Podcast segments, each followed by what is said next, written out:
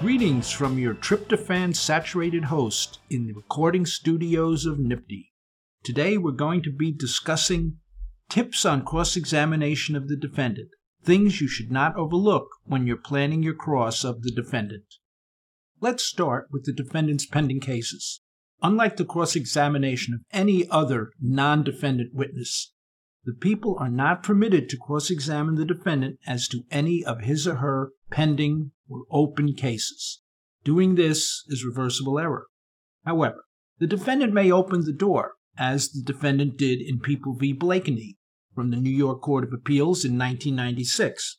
The defendant testified that he had never seen the person with whom he was arrested and charged with selling drugs. The court held this opened the door to cross examination by the people as to the fact that both he and his present co defendant were arrested just 12 days after this incident at the same location and charged in another case that was still open. A defendant's testimony at a suppression hearing can never be used by the people as direct evidence against the defendant. However, when the defendant testifies at trial, such testimony of his or her given at a suppression hearing may be used to impeach the defendant at trial. The allocution of a defendant's withdrawn plea or a withdrawn alibi notice cannot be used by the people to cross examine a defendant. Now, let's take a look at the defendant's silence at the time of the arrest. Let's start with the basic rule that the people are not permitted to cross examine the defendant about his or her silence at the time of the arrest. Now, let's take that a step further. Even if the defendant has made two statements, or perhaps a statement and testified in the grand jury, and one of those statements has major omissions, you cannot introduce these to show this admission unless the defendant testifies.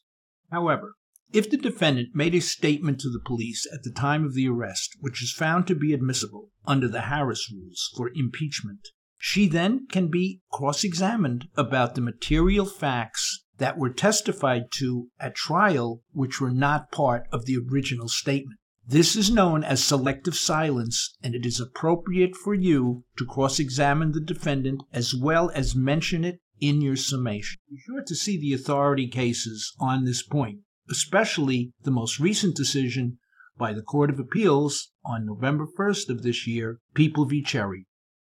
Conversations a defendant has with the co defendant are not protected in the same fashion in which conversations between the defendant and his or her attorney are protected.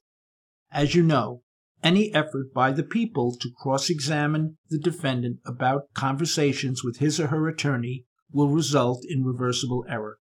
However, conversations between the defendant and the co defendant are subject to proper cross examination by the people and will not result in reversible error. Defense attorney's statements made in court that are clearly attributable to the defendant can be used to impeach the defendant at trial. These statements by the attorney may take place during a bail application, or, as in the case of People v. Brown from the Court of Appeals in 2002, during a Sandoval argument. Sworn allegations of fact attributable to the defendant that are filed in support of a motion to suppress by the defense are available to the people to be used to impeach the defendant when he or she testifies. These sworn allegations of fact, however, are not available to be introduced on the people's direct case unless the defense chooses to introduce a new defense through other witnesses and the defendant does not testify. These will then become informal judicial admissions and they are then available to be used.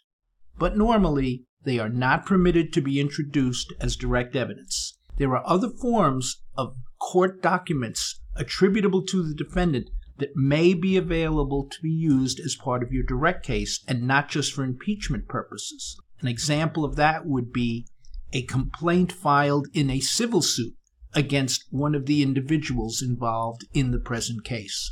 Here are a few other quick items not to forget. You may cross examine the defendant with his or her grand jury testimony. Be sure to lay the proper foundation when you are impeaching the defendant with a prior inconsistent statement.